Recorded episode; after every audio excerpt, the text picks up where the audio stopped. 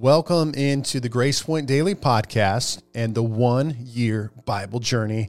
My name is Jeremiah Johnson, Pastor Jeremiah Johnson, and uh, I'm on the team. I'm on the one year Bible reading team. How about you guys? I like challenges. I love challenges because they stir me up, they get me motivated. How about, do you love challenges? That's what I'm asking. Do you love challenges? Well, why don't you take the one year Bible challenge? That's what we've been encouraging people to do, whether you're listening to the podcast or you go to our local church. We're trying to get people in the Word. I'm trying to get in the Word, and it's a beautiful thing. So, the one year Bible reading journey, we are now 12 days into this thing, nearing the two week mark. So, God bless you guys. Thank you for all of you that have uh, accepted the challenge. Maybe you're behind, maybe you're ahead, whatever it might be. But uh, it, it is a challenge. And, and today I was uh, eking it out a little bit. It's one of those busy days. And it's like, I, I got to do this. I got to read my Bible. So that's what I love about the one year Bible challenge. It's a good, good thing. So come on, let's get after it together. Well, today I want to uh, just give you a word of encouragement from Matthew chapter 9. I know a lot of my encouragements slash devotionals have come out of the Old Testament portion of my readings, but today I want to give it out of the New Testament, Matthew chapter 9. Uh, starting in verse 10, it said, Later, Matthew invited Jesus and his disciples to his home as dinner guests, along with many tax collectors and other re- disreputable sinners. And, you know, I, it'd be interesting to know, like, really the, the, the personality of Jesus and what he was really like in real life on planet Earth.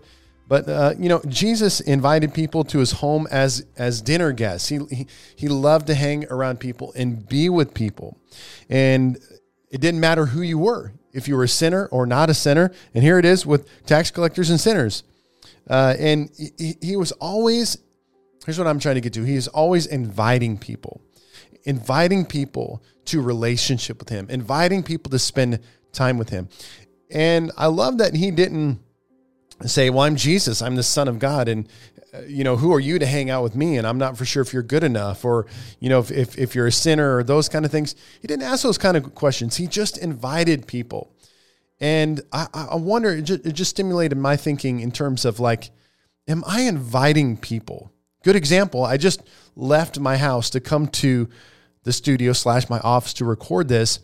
And this is great. My wife was at the YMCA and there was a lifeguard there and she started talking to the lifeguard he is a teenager in high school and she started mentioning the names of people she knew student students that um, our church and those kind of things and anyway she just kind of assumed that because he knew these people that he, he was he was a Christian. She, my wife, admitted like I kind of assumed that he must be a Christian, etc. And she asked him, "Where do you go to church?" And he said, "I don't go to church anywhere." And it's just all of a sudden like she was and and we were hit with that reality no one has ever invited him to church. And i want you to think about that, that this year. There are probably people in your life that you might think both things of. Maybe you think they're a really good christian. Maybe you think they're a horrible sinner.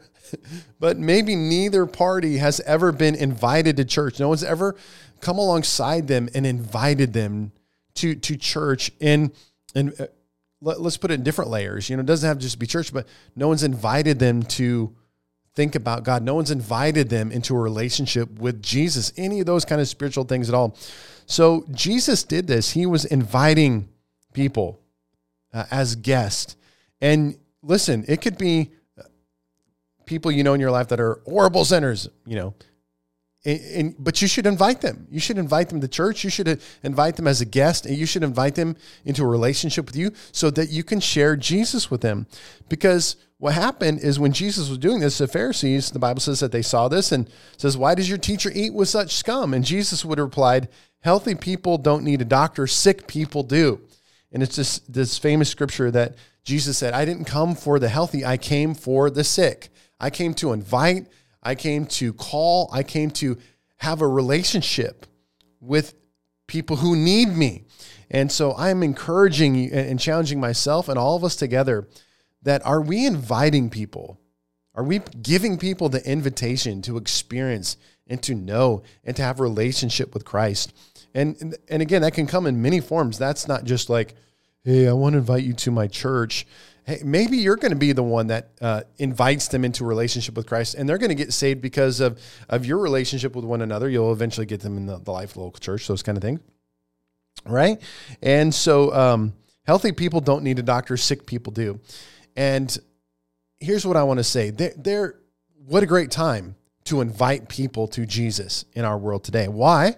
Because there's a lot of sick, physically sick people, and there's a lot of spiritually sick people. And just between those two, that's a lot of people that need an invitation to experience the love, the grace, and the mercy and the healing of Jesus Christ. So, whatever it be, I'm, I'm both of them.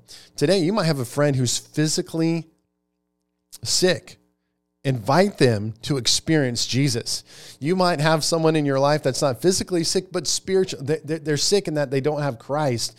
You should invite them into a relationship with Jesus Christ. We need to start inviting people. We need to start welcoming people more and more. This is the essence. This is the calling. This is the mandate. This is the duty of the church that we would go for and go for forward and invite people to uh, tax collectors, sinners, and people who are sick. That's that's what we're called to do. And so I was challenged with that as I was reading uh, in Matthew to be like, "Wow, Lord, help me never forget." And and the people, and again, the, the people that I'm interacting with on a daily basis could be that one person that I just assume everything's right in their life, and then like Pastor Rachel will be like, they don't go to church, they don't, you know not, maybe not following Jesus, those kind of things. We're here to give an invitation in Jesus' name. Amen. That's my word of encouragement for you. Guys, thank you so much for what's ha- uh, joining the journey and supporting the ministry of Grace Point. GracePointAG.org is where you can connect with us. I appreciate you so much. There we go. Another one in the books. We'll keep trucking. We'll talk to you next time.